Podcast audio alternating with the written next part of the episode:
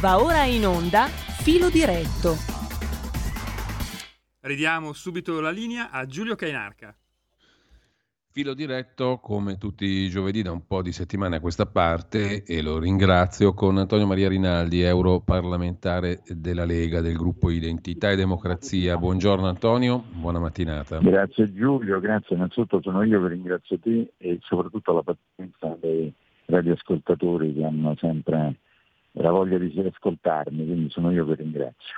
Allora, potremmo parlare di tante questioni, ma intanto tu ci dai un aggiornamento eh, dal vivo, insomma, eh, dai lavori parlamentari in commissione. In particolare, stamattina abbiamo letto alcuni articoli dedicati al fatto che l'auto elettrica è al terzo posto fra le immatricolazioni nel corso d'anno, no? con il 15,6% circa, insomma un, un 15% delle nuove immatricolazioni e ha superato il diesel. Però sul versante, diciamo così, della nuova frontiera dell'auto, per così dire, ci sono forse delle novità che vale la pena di raccontare a chi ci ascolta, no? Allora, delle novità molto molto grandi e mi permetto di dire estremamente positive per il nostro Paese e per i consumatori eh, italiani ed europei. Allora, in questo momento mi trovo al Parlamento europeo di Bruxelles, devo essere sincero, ormai semideserto, perché eh, domani è l'ultimo giorno di lavori parlamentari, quindi praticamente eh, siamo rimasti veramente in pochi, dico sinceramente. Tanto per dire, questa mattina sono passato a prendere un caffè nella buvetta qui dei deputati, praticamente erano due, insomma, ecco, in genere affollato, ecco, tanto per far capire un po' qui il clima qua come eccetera. Quindi quando uno dice ah ma gli parlamentari italiani, cioè no no no no no no no, qua vedo che... Ah, tra l'altro fammi aprire molto, una piccola parentesi. Antonio perché un'altra notizia eh, meritevole di qualche commento, no? la riduzione del numero dei parlamentari non comporterà una, una uh, limitazione delle spese. Come si era detto e esatto. stradetto, non erano gli stipendi di quegli X parlamentari in più a fare la differenza, ma le spese esatto. rimangono più o meno tali. Anzi, la Camera spenderà 10 milioni in più rispetto all'anno prima, cioè siamo sui 970 milioni. Abbiamo ridotto la democrazia, non abbiamo guadagnato guadagnato niente neanche sotto il profilo monetario. Chiudo parentesi, non so come la pensi tu. No, no, sono perfettamente allineato con te, stiamo parlando ovviamente del Parlamento italiano. Italiano, certo, allora, Camera mia, dei Deputati. La, la, mia, la, mia, la, mia tesi, la mia tesi è molto semplice, ma quando noi andiamo da un professionista, ad esempio da, da un medico, ecco, perché abbiamo un problema da risolvere, anzi, tante volte eh, non solo non ci lamentiamo, ma diciamo addirittura penso, sono andato da un dottore che mi ha chiesto per una visita 200 euro, 300 euro, proprio perché riconosciamoci. Allora, io voglio dire questo, eh, quando eh, bisogna pagare qualche persona che effettivamente sa fare realmente un professionista del proprio lavoro, non è che eh, gli riduci, va bene, allora perché dico questo? Perché il problema noi in Italia è che eh, dovremmo avere dei grandi professionisti in tutti i campi, anche nel campo politico, esatto, cosa che purtroppo mh, per il sistema di selezione che avviene con le elezioni non avviene. Allora giustamente la gente dice, ma io perché voglio pagare, perché è passata questa linea, no? ma mm. perché devo pagare questa gente, eccetera, i soldi, allora diminuiamo, eccetera.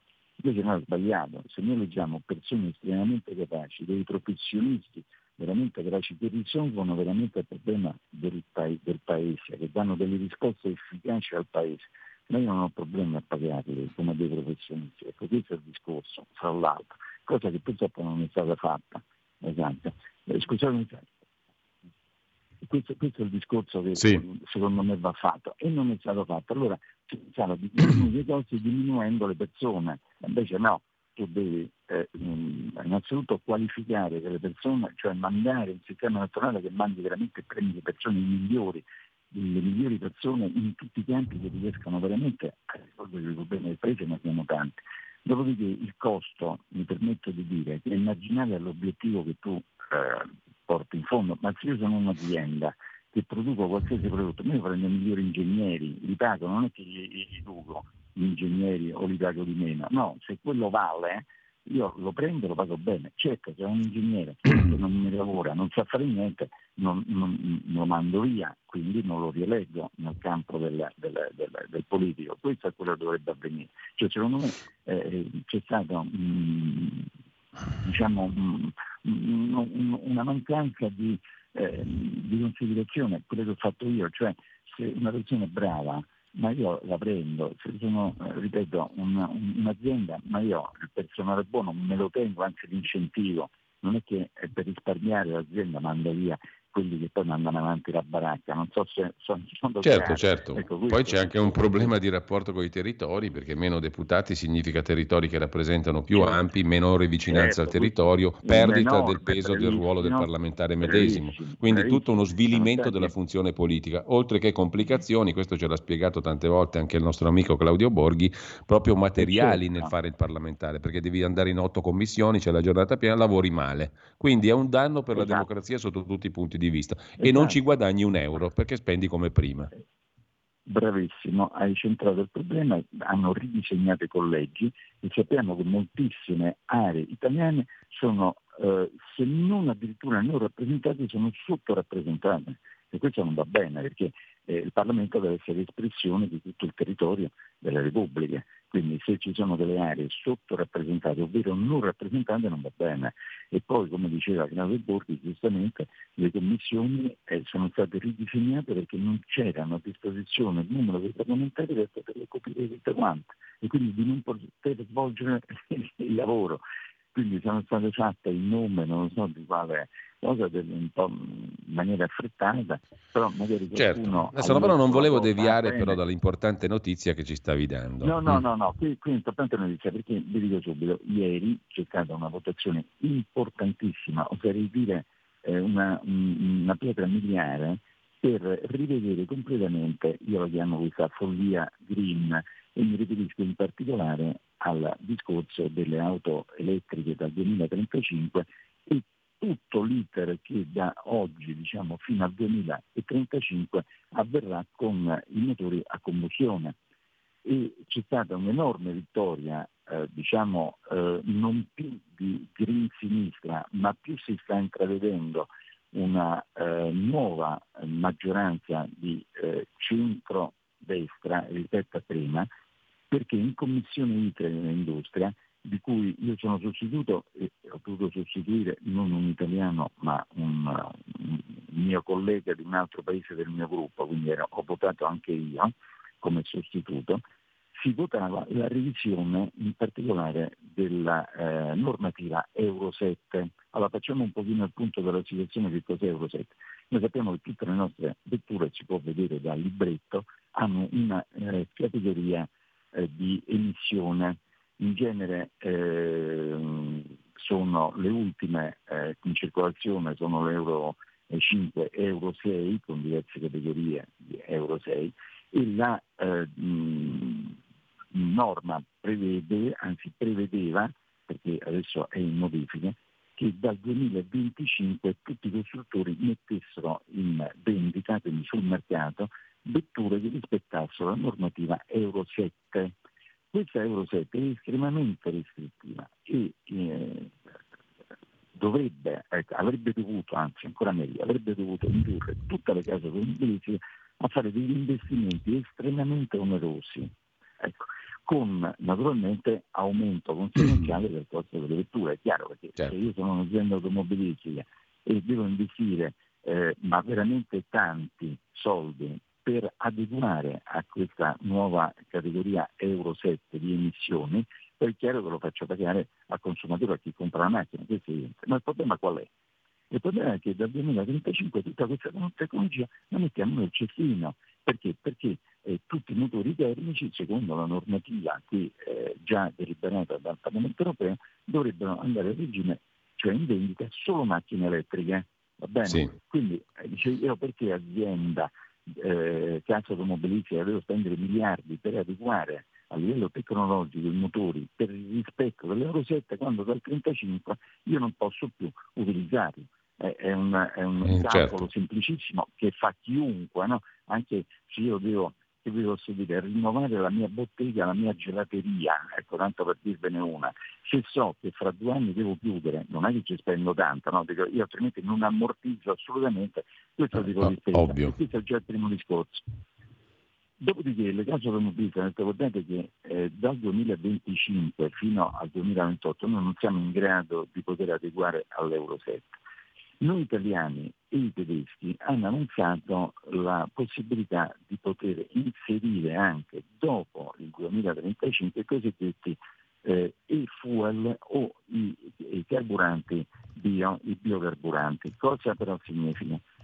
Sono due tipologie di carburanti in contrapposizione ai uh, carburanti diciamo, classici, quelli derivanti dal petrolio. Diciamo che eh, stanno dando dei risultati ottimi in termini di emissione CO2, fino addirittura ad arrivare alla famosa neutralità di emissione di CO2. Ecco. Ora, i tedeschi eh, sono molto bravi perché hanno un uh, sistema di, uh, di, rete di chimica, di aziende chimiche molto avanzata nella produzione del e-fuel, che significa uh, carburante completamente sintetico cioè è un carburante completamente sintetico. Però c'è un piccolissimo problema, che attualmente non riescono a produrlo se non a prezzi eh, inferiori ai 20 euro al litro, quindi voi pensate andiamo a fare il pieno, già adesso costa l'ira di Dio, pensate un po', con il fuel 20 euro al litro, un pieno bisogna accendere un mutuo, ecco, eh, a, tasso, a, tasso, variabile come dire, ecco come battuta. Mentre invece noi italiani che siamo sempre quelli che poi alla fine riescono sempre a ottenere migliori risultati, siamo molto bravi, siamo addirittura leader, abbiamo dei brevetti a livello mondiale per la produzione di biocarburanti. E ricordo che i biocarburanti sì. sono carburanti che si riescono a ottenere dalle biomasse, dagli scarti alimentari, non andando a intaccare la filiera alimentare. Attenzione, eh? quindi non è che ci tolgono il cibo, diciamo, no, dagli scarti alimentari con dei costi estremamente contenuti. Guardate che già da adesso nella rete di, distribu- di distribuzione di carburante in Italia già esistono delle compagnie, in primis Leni, che vende il biocarburante a qualche centesimo in più di quello diciamo, eh, derivato dal petrolio. Quindi è una via estremamente percepibile e che già una tecnologia che già esiste, si può migliorare, questo senz'altro. Allora perché ho detto questo? Perché siamo riusciti siamo riusciti a inserire nella, eh, diciamo nella, nella, nella modifica eh, del, del, di questo sì. regolamento la possibilità di poter mettere anche i biocarburanti. Quindi è stata una norma vittoria. Perché? Perché eh, come sempre qui per tenersi buoni tedeschi, perché avevano bisogno dei voti dei tedeschi, vi ricordo che nel governo tedesco ci sono anche i verdi, la Commissione europea aveva inserito fin dall'inizio anche gli e-carburanti, cioè i carburanti sintetici, quelli tedeschi, ma aveva escluso quelli italiani, cioè i biocarburanti. Qui invece siamo riusciti a inserire anche biocarburanti e quindi dare vita, in poche parole, in soldoni, alle macchine, alle vetture, alla produzione di vetture con motore termico anche dopo il 2035. Quindi la strada è spianata affinché venga rivista la normativa che dal 2035 solamente ed esclusivamente le macchine a motore elettrico e quindi è stata una grande vittoria, purché ci sia ecco. diciamo, la neutralità di CO2. Ecco, perfetto, tu l'hai spiegata benissimo. Io mi stavo domandando una cosa mentre parlavi. Sicuramente voi avrete esaminato una serie di studi corposi, approfonditi, tutti coloro che si stanno occupando in Europa di questa questione avranno esaminato studi circa i livelli di inquinamento, tra virgolette, prodotti dai vari combustibili rispetto all'elettrico, eh, i costi se si segue una strada, se se ne segue un'altra, se si privilegia un carburante, se si privilegia un altro. Insomma, avrete fatto tutti dei conti per arrivare a questa conclusione che bisogna arrivare all'elettrico nel 2035. Sono stati fatti questi raffronti perché, per esempio, abbiamo letto anche che con gli carburanti di ultima generazione, senza entrare nel campo degli e-fuel, ma anche semplicemente i diesel di ultima generazione, per esempio, inquinano pochissimo. è vero, è falso, è giusto, è sbagliato. Mm, insomma, ci sono dei parametri oggettivi che hanno guidato queste scelte o sono dei parametri ideologico-politici, per capirci? E in questo secondo caso, allora ricorriamo alle politiche keynesiane, perché se io devo cambiare la macchina e tu Stato ritieni, Stato europeo o i vari Stati che aderiscono, ritieni che sia una cosa giustissima per salvare il mondo, mi dai gli strumenti per farlo, cioè me la paghi tu la macchina, visto che il bene è collettivo e comune, no? e tanti soldi allora. vanno a finire nel bilancio europeo per non si sa bene cosa, se questa è la priorità delle priorità, tu mi paghi la macchina e io prendo la macchina nuova. Guarda, eh, caro Giulio, io ti dico sinceramente, credo di essere una persona eh, diciamo eh, abbastanza pacata, quindi non, non sono un portatore di eh, fanatismi o di religioni nel senso di, di, di abbracciare delle, delle, tesi e sposarle fino alla fine, ma cercare obiettivamente di capire esatto. Allora, io nel mio piccolo ho capito che purtroppo qui a Bruxelles tutti sono, eh, diciamo, la maggioranza, ecco, chi è che governa eh, chi è che ha le leve del potere qui a Bruxelles mm. sono mossi esclusivamente da fanatismi, cioè da delle ideologie paragonabili alle sette, cioè avete quelle sette no, religiose che fanno, cioè, e, e, purtroppo stanno facendo grossissimi danni. Guardate, io personalmente mh, da sempre credo di essere una persona con un'attenzione eh, veramente eh, enorme nei confronti di, di, tutto quello che riguarda eh, l'ecologia, il miglioramento del, dell'aria, il miglioramento delle emissioni, assolutamente, sono in prim- prima fila. Però sono anche colui il quale dice guardate bisogna fare delle cose sostenibili, cioè bisogna mettere sul tavolino tutti gli aspetti, dopodiché trovare una soluzione media- diciamo di mediazione. Non si possono fare le battaglie contro i mulini a vento creando poi dei problemi anche di occupazione non indifferenti. Allora io parto da un presupposto l'Europa nel suo insieme, cioè i 27 paesi che compongono l'Unione Europea, sono responsabili per l'8% delle emissioni di CO2 a livello mondiale. Basta mettere insieme due nazioni, la Cina e gli Stati Uniti d'America, sono responsabili per il 40% delle emissioni di CO2. Poi ci mettiamo anche l'India, ci mettiamo dentro paesi del Sud America, eccetera, che non rispettano assolutamente nessun tipo, cioè l'America si rispetta delle cose, la Cina rispetta ben poco. Allora cosa succede?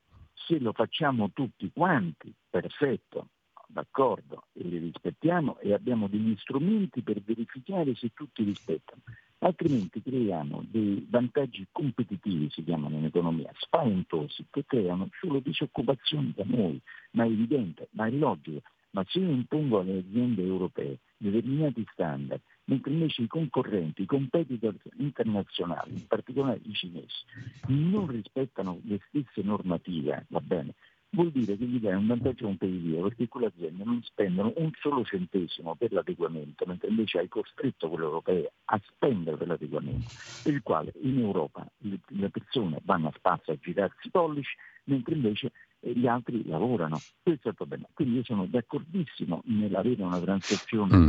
eh, eh, diciamo graduale, ma deve essere ragionata, non può essere figlia solo di ideologia. E questo discorso delle macchine elettriche era proprio l'esempio classico di ideologia, perché innanzitutto siamo certi che la produzione di vetture elettriche rispetto a quelle termiche nell'intero ciclo, attenzione, di produzione è, eh, si risparmia asciugua. Non credo perché per poter costruire una macchina elettrica mm. sono necessari determinati processi di, eh, um, tecnici proprio di produzione, dall'uso del, del bario, del rame, che emettono CO2 molto di più rispetto alla costruzione di una macchina convenzionale a motore termico. Quello del conto si fa alla fine, non nel momento in cui la compra il proprietario e eh, che fa la carica elettrica. Ha l'elettricità la, come la produciamo? Io dico sempre, non è che l'arcangelo Gabriele che appoggia la mano sul tetto della macchina e la carica, è necessario che ci sia una centrale. La centrale, come viene alimentata? In Germania hanno riaperto le centrali del carbone, a ciò ci stiamo prendendo in giro. In Italia sappiamo che acquistiamo energia prodotta da centrali nucleari che sono al nostro confine, pagando anche il 30% di più di quell'energia e noi invece non possiamo fare costruire, perché ci fu quel famoso referendum nel 1986, le centrali nucleari. Quando oggi si potrebbero costruire le centrali nucleari di ultimissima generazione che hanno dei livelli di sicurezza altissimi, ovvero rispetto a quelle, a quelle dei paesi nostri confinanti che le hanno costruite 40-50 anni fa, di cui noi compriamo l'energia prodotta da quelle centrali. Adesso per carità toccando ferro, se dovesse succedere un problema nelle centrali che ci vendono a noi l'energia elettrica, è, è come averla sotto casa eh, eh, l'abbiamo visto a Chernobyl ai suoi tempi, no? quindi avere una centrale nucleare di un altro paese ai nostri confini è come averla dentro, tanto vale che ce l'abbiamo noi, la gestiamo noi ai costi nostri e soprattutto di ultimissima generazione. Ecco, non so se sono stato chiaro. Certo, certo. Intanto, sì, dopo le 10 sentiamo magari anche qualche telefonata da parte di chi ci ascolta, però ti giro un paio di messaggi. Uno, Giordano, che scrive molto sarcasticamente, riscaldamento globale tachipirina e vigile attesa, è scienza. Un altro ascoltatore, Mauro, invece allarga il tiro, siccome nessuno ha chiesto al popolo se vuole stare nell'Unione Europea, se vuole le auto elettriche, se vuole spendere i soldi per l'Ucraina a rompere con la Russia, se vuole le case verdi, le nature selvagge, come muoversi, spendere i propri soldi di carta e tutto il resto, perché democraticamente non proviamo a chiederglielo? Si chiama tagliare le gambe agli illuminati, alla Monti, Draghi e Mattarella. Grazie, scrive Mauro. Un altro ascoltatore, Pietro, invece, anche sulla scorta di una notizia che abbiamo dato stamani dal sussidiario.net, si, ti chiede, può chiedere a Rinaldi, scrive Pietro, se in Europa si parla ogni tanto del Nagorno-Karabakh o in lingua armena Artsakh. Lì ci sono 120.000 persone a rischio perché le loro vie di rifornimento sono state chiuse dall'Azerbaigian. O si fa finta di nulla? Domanda Pietro. Poi c'è Pina che torna sul tema auto. Un mio parente proprietario di macchina elettrica mi dice che lui non paga la tassa di circolazione, infatti le auto elettriche sono esenti dal bollo auto. Se è vero, eh, ed è vero, mh, mm, magari questo tipo di macchina non inquina come la macchina con la benzina, ma la strada la consuma lo stesso. Vorrei una risposta dal vostro ospite che ringrazio e apprezzo per il suo lavoro. Antonio. Eccolo allora, mm, volevo dire questo, eh, per rispondere al nostro amico eh, l'unico sistema che i cittadini europei, italiani anche, hanno è quello di recarsi il 9 di giugno del 2024, magari prima di andare a fare un giro ai monti, ai laghi, al mare o in campagna, e andare a votare per le elezioni europee e votare le persone che si presentano nei vari partiti in Italia che eh, diciamo, dimostrano con i fatti, ovvero hanno sempre mantenuto una linea su questi aspetti. Allora, solo in questa maniera noi riusciremo a ribaltare, perché ricordo che la Commissione europea, che è un po' assimilabile al governo no? Del, dell'Europa, quindi eh, il Presidente della Commissione e i vari commissari come se fossero idealmente dei ministri di questo governo dell'Europa, sono uh, dopo nominati dal, cioè vengono nominati e indicati dagli Stati, ma poi c'è il voto del Parlamento, che li vota. Ecco. Quindi deve essere di gradimento e siccome il Parlamento è, l'unica istituzione che è votata eh, in maniera democratica, a suffragio universale, cioè da noi cittadini europei, beh, invito eh, in maniera eh, pressante ad andare a votare tutti e votare quelle persone che finalmente possano eh, contribuire a cambiare questa Unione Europea e non vogliamo più sentire questi fanatismi, queste cose così. Di, in tutti i campi, eh, prima si è parlato della guerra in Ucraina, prima si è parlato delle macchine, ecco, guerra in Ucraina, bene, io ho fatto delle interrogazioni piuttosto pesanti, nel senso di dire, ma, scusate tanto, eh, qui eh, sono state fatte delle sanzioni, va bene? Io non entro nel discorso politico della sanzione, ma degli effetti della sanzione. Noi in Italia che abbiamo eh, migliaia, migliaia e migliaia di micro e piccole aziende che avevano negli anni con sacrificio a, eh, riusciti ad aprire certi mercati, si sono ritrovati dalla mattina alla fine, scusate l'espressione, con il sedere per terra. Quindi se l'Unione Europea prende determinate decisioni, poi deve capire quali sono gli effetti, cioè queste povere aziende che cosa fanno? Sono state prese delle decisioni sopra la loro testa. E dice benissimo, tu mi chiudi quei mercati. Ecco, la mia esportazione era del 20, del 30, del 40% verso quel mercato. Eh, mi devi dare delle, delle, dei, dei sostegni, almeno pari, se no mi chiudo. Quello è il frutto del mio lavoro. Io faccio lavorare delle persone De, de, ecco, padri, madri Antonio, ti devo chiedere 30 secondi di piccola pausa, poi abbiamo tutto il tempo per rispondere eventualmente anche alle altre domande. La tua radio è ascoltabile anche con la televisione in digitale. Sul telecomando della televisione digitale o del tuo ricevitore digitale puoi scegliere se vedere la TV o ascoltare la radio. Risintonizza i canali radio e troverai anche Radio Libertà, canale 252. Ridiamo subito la linea a Giulio Cainarchi e Antonio Maria Rinaldi, in contemporanea Abbiamo aperto anche le linee allo 02 92 94 7222, abbiamo già anche una chiamata, Giulio. Allora, se, mm, sentiamo la chiamata così evitiamo attese al telefono e poi Antonio, mm, se, poi, se vuoi, se, se, hai da rispondere ancora delle altre osservazioni tra le cose che ho letto prima, poi sentiamo anche gli altri messaggi, anzi leggiamo gli altri messaggi. Eh, pronto? Eh, sì, pronto, buongiorno direttore, buongiorno professor Rinaldi, sono Alessandro Russo da Bologna. Eh, professore, io avrei un quesito di eh, macroeconomia che riguarda l'aumento dei tassi in Europa e l'inflazione. La domanda è questa, non è una stupidaggine aumentare il, il tasso eh, con cui le persone prendono denaro a prestito ehm, quando l'inflazione è data non da un aumento di capacità produttiva o di spesa, eh, e quindi da un aumento, come posso dire, di rapporti economici all'interno del sistema, ma invece da un aumento dei costi di approvvigionamento delle materie prime, costi che si scaricano su tutta la filiera e che quindi portano ad un aumento per il consumatore finale, ovvero, detto in altro modo, eh, in questo modo, facendo aumentare i tassi, non si arriverà ad una situazione di insostenibilità economica per gli operatori che non riusciranno a prendere denaro a prestito e quindi non investiranno, senza avere una, una diminuzione dell'inflazione. La ringrazio per la sua risposta, professore. Buongiorno. Grazie, grazie Alessandro. Uh, allora, allora, comunque io il garage a un'auto elettrica non l'affitto, scrive un altro ascoltatore, a meno che non precisi che affittandolo la bolletta eventuale la paga l'affittuario, quello che ci mette l'auto. Comunque è la battuta scritta via WhatsApp da un nostro ascoltatore. Torniamo a ciò che diceva Alessandro. Allora, allora, innanzitutto complimenti a Alessandro, ha fatto una lezione di politica economica, quindi complimenti, è stata molto, molto, precisa, almeno per, per, gli addetti ai lavori. Allora, per tradurlo in maniera ancora più semplice, in maniera tale che tutti quanti possano diciamo, ehm, capire, anche se credo che abbiano capito tutti.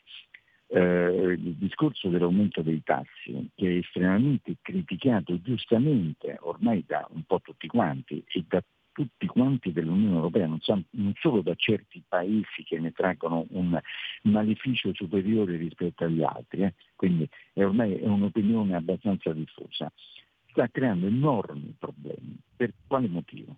Perché innanzitutto l'aumento dei tassi per combattere l'inflazione è uno strumento che in questo questa tipologia di inflazione non va bene, perché se nella eh, diciamo, eh, politica economica classica il, il, la manovra dell'aumento dei tassi per raffreddare l'inflazione ha una sua validità, se l'inflazione da domanda ha una sua validità, perché logicamente quando c'è un eccesso di domanda e quindi riscalda i prezzi, è chiaro che aumentando il costo del denaro eh, eh, eh c'è minor disponibilità da parte eh, del, degli operatori, delle aziende, dei consumatori ad acquistare, quindi a riscaldare i prezzi, quindi ha una sua eh, logica.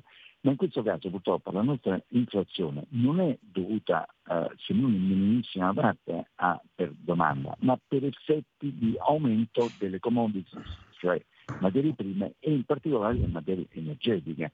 Quindi è un'inflazione importata e non si combatte certo con l'aumento dei tassi. Fra l'altro c'è anche un, un paradosso, che con questo tipo di cura, bene, che sta portando avanti in maniera piuttosto in maniera, eh, eh con testardaggine da parte della signora eh, Lagarda, eh, si sta creando un problema superiore, ancora peggiore, che è quello della recessione. Eh, non so se, cioè, per curare un'inflazione è come dire io ho un mal di testa molto forte, prendo una medicina che invece ti, ti procura un infarto, hai capito? Allora ti è, ti è il mal di testa, ecco non so, l'ho detto proprio in maniera estremamente semplice, premesso che stai prendendo una medicina che non ti fa passare il mal di testa, perché come vediamo non lo fa passare il mal di testa, quella medicina non solo non ti fa passare il mal di testa, ma ti fa prendere un infarto, quindi peggio del mal di testa, ti è il mal di testa perché altrimenti muori di infarto. Infatti eh, come stiamo vedendo, questo aumento dei tassi sta creando enormi problemi a livello delle aziende perché si ritrovano il costo del denaro molto molto più elevato e alle eh, eh persone fisiche, alle famiglie perché fra eh, prestiti mutui iniziano ad avere enormi problemi. Quindi alt basta, troviamo altre soluzioni, ma non certo quello di aumentare costantemente il, il costo del denaro. Quindi eh, questa situazione, queste sono le critiche che ormai stanno muovendo tutti quanti, sia economisti, banche centrali, eh, associazioni di categoria, eh, associazioni degli industriali, ma ripeto di tutta Europa. Eh, questo sì.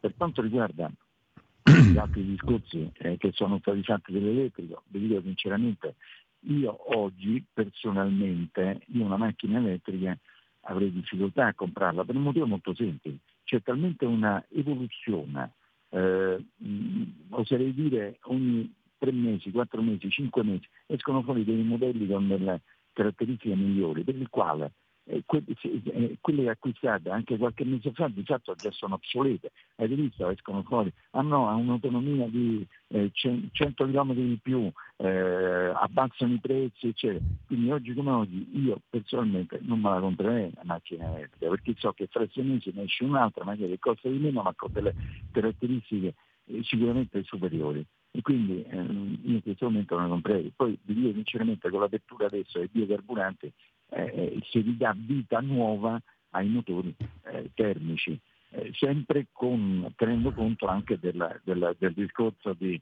di, di, neutralità di CO2.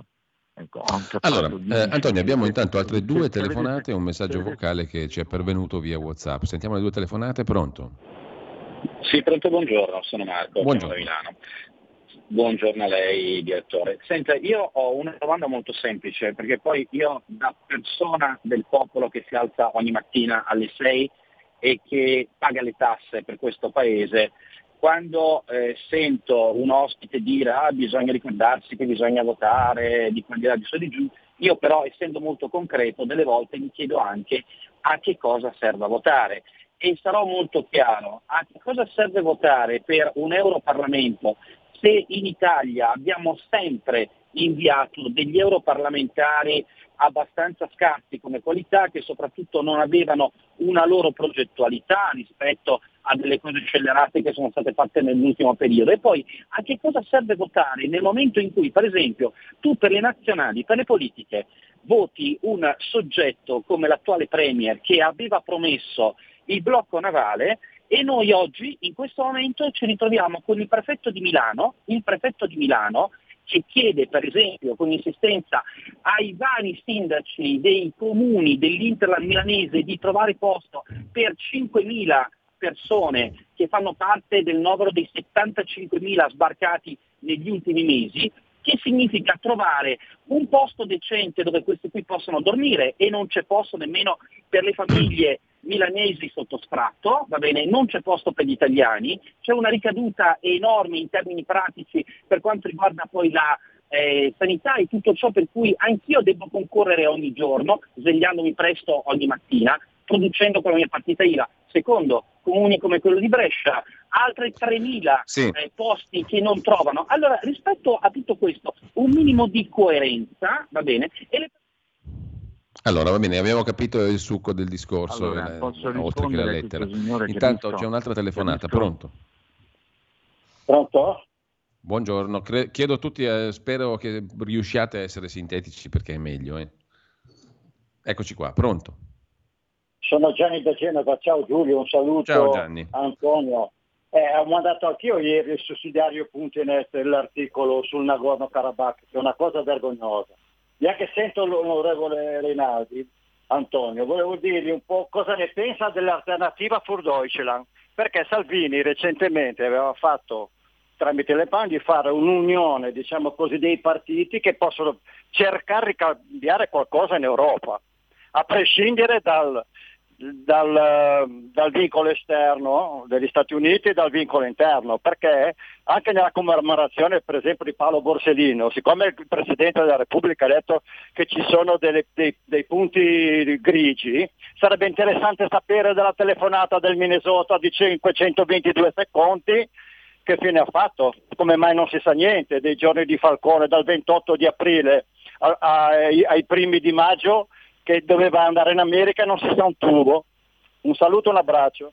Sì, e lo racconta molto bene Edoardo Montoli nel suo libro I diari di Falcone, che allora. abbiamo citato diverse volte. Comunque, Antonio, a te la parola. Allora, allora sarò molto sintetico perché purtroppo fra pochi istanti devo andare in commissione, sì. perché, io sono qui al palo, ci sto sempre e quindi devo fare il mio, eh, il mio lavoro. E, e, Vorrei rispondere a quell'ascoltatore eh, prima un po' arrabbiato. Allora, innanzitutto no, è necessario andare a votare, perché se non vai a votare vuol dire che ti sta bene questa situazione e lasci nelle mani degli altri le tue decisioni. Quindi bisogna andare a votare.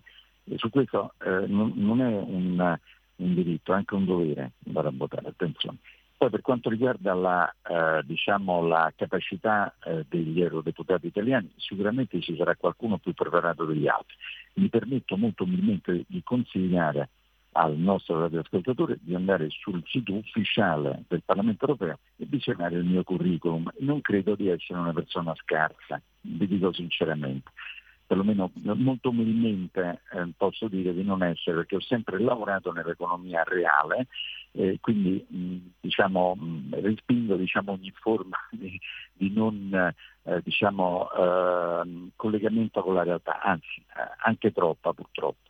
E quindi eh, per quanto riguarda il governo Meloni vorrei ricordare che i programmi elettorali debbono essere eh, poi rispettati almeno nell'arco della legislatura in cinque anni non è che uno pretende che il giorno dopo eh, prende le chiavi in mano del, del, governo e riesca a realizzare nel giro di eh, 7-8 mesi tutto quanto il programma. Assolutamente, siamo in democrazia, c'è una dialettica, ci sono 5 anni. Poi alla fine dei 5 anni si giudicherà se quel governo, quella coalizione ha rispettato o meno, si voterà o si voterà un'alternativa. La democrazia funziona in questa maniera e posso mi permettere di dire anche per fortuna che funziona così, altrimenti non sarebbe democrazia, sarebbe dittatura. I cittadini devono scegliere.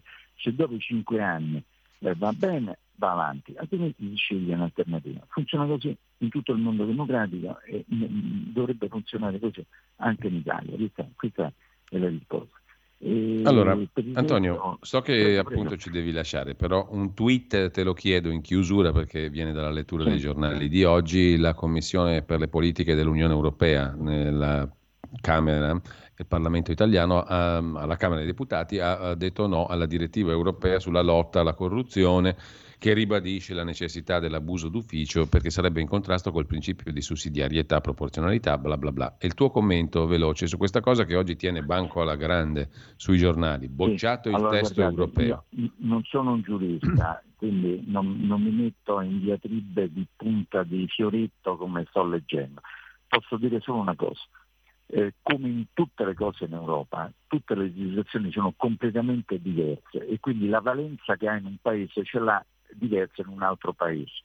La eh, diciamo, modifica che si vuole fare in Italia è una semplificazione che negli altri paesi praticamente già non c'è, quindi è un adeguamento, perché sappiamo perfettamente che gran parte della pubblica amministrazione è bloccata da questo abuso d'ufficio eh, per delle cose che poi per il 99% dei casi viene eh, archiviata, però blocca e anche l'azione della pubblica amministrazione nei confronti dei cittadini, cosa che non avviene negli altri paesi.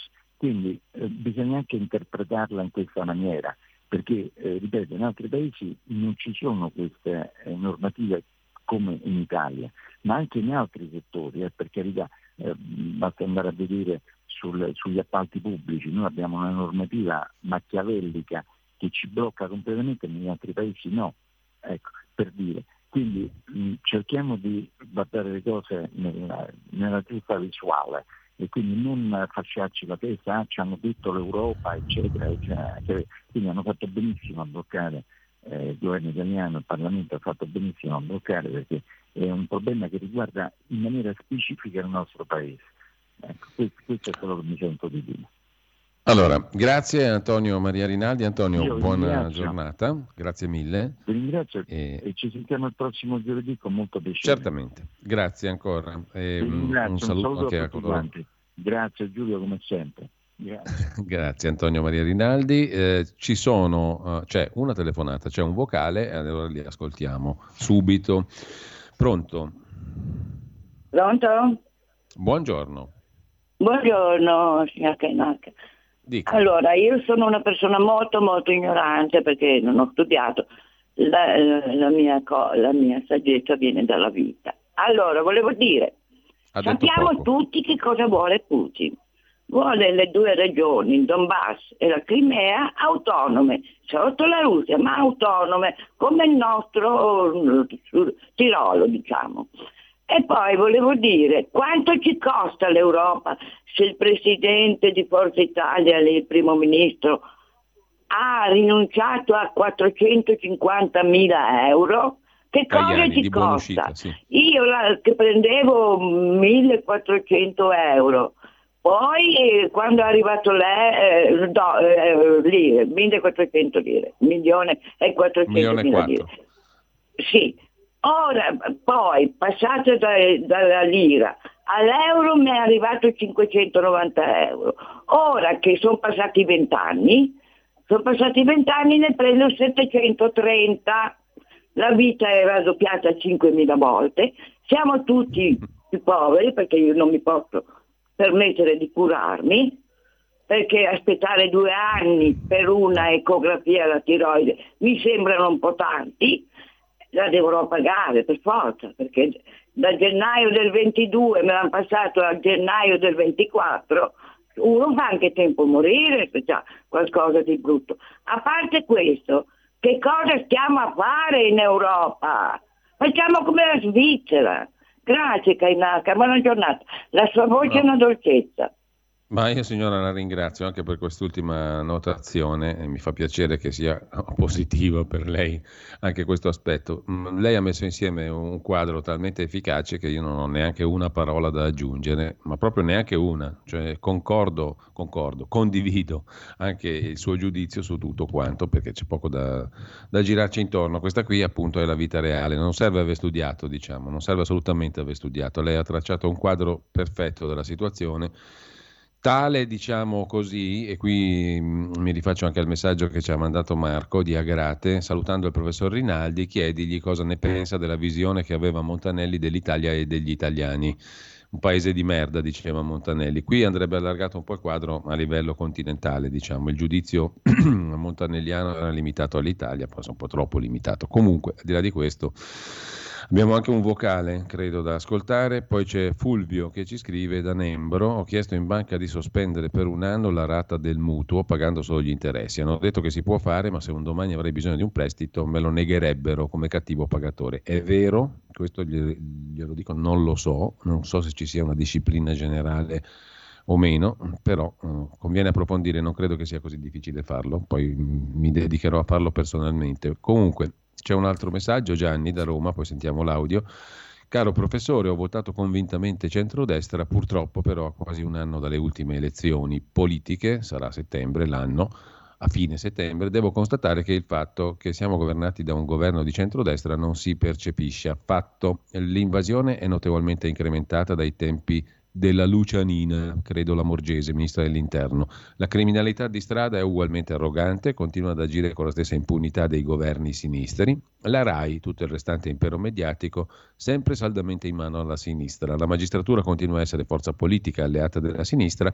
Il MES, il meccanismo europeo di stabilità, il Fondo Salva Stati, sono quasi certo che a settembre sarà ratificato. In ogni atto governativo parlamentare appare evidente una sudditanza psicologica del centrodestra verso la sinistra.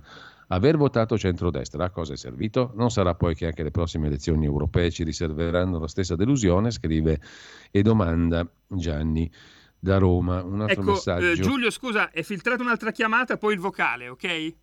Mm, perfetto, sentiamo la telefonata e l'audio via WhatsApp. Buongiorno Giulio, sono Buongiorno. di Matera, intanto complimenti per il tuo manzone e per il tuo notiziario. Mm, eh, mi ha lasciato basito e amareggiato quella notizia che è andata passando su quei due carabinieri, il carabiniere che ha dovuto pagarsi le visite mediche, il carabiniere che l'ha salvato, indagato, tenendo presente che ha avuto sì. due zii nell'arma, nell'arma, la benemerita fedele sempre eh, e hanno servito con onore l'arma, avere di queste notizie in cui lo Stato non difende i suoi difensori mi amareggia molto e mi lascia molto basito, è una mia considerazione. Ti saluto e ti ringrazio Grazie. per il tuo notiziario. Grazie Vitto. Eh, la notizia è data in prima pagina sulla verità di stamani e poi a pagina 17 c'è il dettaglio. un carabiniere perde una gamba, cure a carico suo. I due militari che hanno protetto una donna dallo stalker hanno la vita rovinata. Quello investito dal criminale soffre lesioni permanenti e le spese di riabilitazione non sono coperte. Il collega che l'ha salvato sparando è indagato per eccesso di difesa. Il fatto è accaduto pochi giorni fa, venerdì 14 luglio scorso, circa una settimana fa.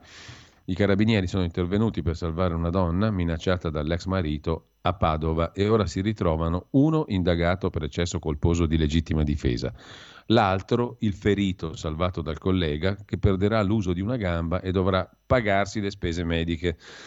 Venerdì 14 luglio, quartiere Sacra Famiglia di Padova, sono le due del pomeriggio. Ai carabinieri arriva la telefonata di una donna allarmata. Il suo ex, Agi Kollaku, 55 anni, albanese, è sotto casa nonostante il divieto di avvicinamento. Lei si sente minacciata. I militari salgono in auto, a sirene spiegate, arrivano sotto casa della vittima, individuano il Kollaku e lo invitano ad andarsene, ricordandogli che lì sotto lui non ci poteva stare perché soggetto a provvedimento restrittivo. Lo stalker non ci sente, i carabinieri lo identificano e fanno un verbale a questo punto. Lui sale sul furgone, ingrana la marcia e punta contro uno dei carabinieri. Preme l'acceleratore, travolge e schiaccia il carabiniere che rimane incastrato tra il mezzo dell'investitore e l'auto di servizio. Con l'ACU esce dall'abitacolo armato di coltello, è fuori controllo, si dirige verso il carabiniere esanime. Sono frazioni di secondo. Il collega, 31enne, impugna la pistola, spara sull'aggressore. L'albanese è colpito alle gambe e all'addome da quattro proiettili, morirà poco dopo all'ospedale. Il carabiniere investito, 37enne, viene trasportato d'urgenza al pronto soccorso. Perde molto sangue, ha lesioni potenzialmente letali. Nella notte è sottoposto a delicatissimo intervento chirurgico di 7 ore. Quadro clinico severo, oltre alle ossa rotte, compromissione dei vasi sanguigni. L'impatto col furgone è stato bestiale. Il giorno dopo la procura apre un fascicolo capo di imputazione per il carabiniere che ha protetto il collega, che lascia sgomenti, eccesso colposo di legittima difesa. Il ferito, 37enne, è ancora all'ospedale. Lo stalker albanese aveva un ampio elenco di precedenti giudiziari. Già denunciato nel 2009, era stato condannato per maltrattamenti e allontanato dalla casa familiare. In 14 anni, nonostante altre denunce e un ammonimento del questore di Padova, non aveva mai smesso di pedinare la ex moglie e lei era terrorizzata. L'intervento dell'arma ha probabilmente sventato un altro omicidio di una donna. La verità, il quotidiano La Verità, è in possesso della lettera che l'Unione Sindacale Italiana Carabinieri, USIC, in data 18 luglio ha inviato al Ministro della Difesa, Guido Crosetto il collega ferito, scrivono riferendosi al fatto, dovrà farsi carico di tutte le spese sanitarie almeno fino al riconoscimento dell'equo indennizzo. Ci vogliono tre anni. O vittima del dovere. Ci vogliono 15 anni, se sarà fortunato, per la liquidazione del danno. Mentre il collega che ha esploso colpi di arma da fuoco dovrà rispondere del reato di eccesso colposo di legittima difesa. Una beffa.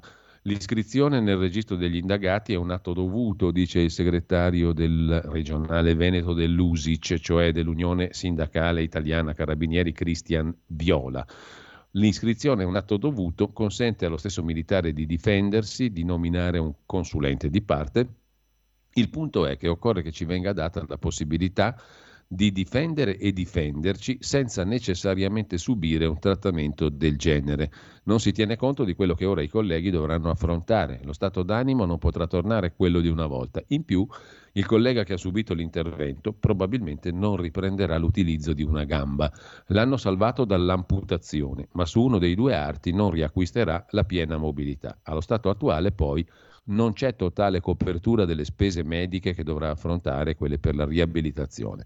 Ci siamo attivati come associazione sindacale, anche se non è iscritto, per poterlo sostenere.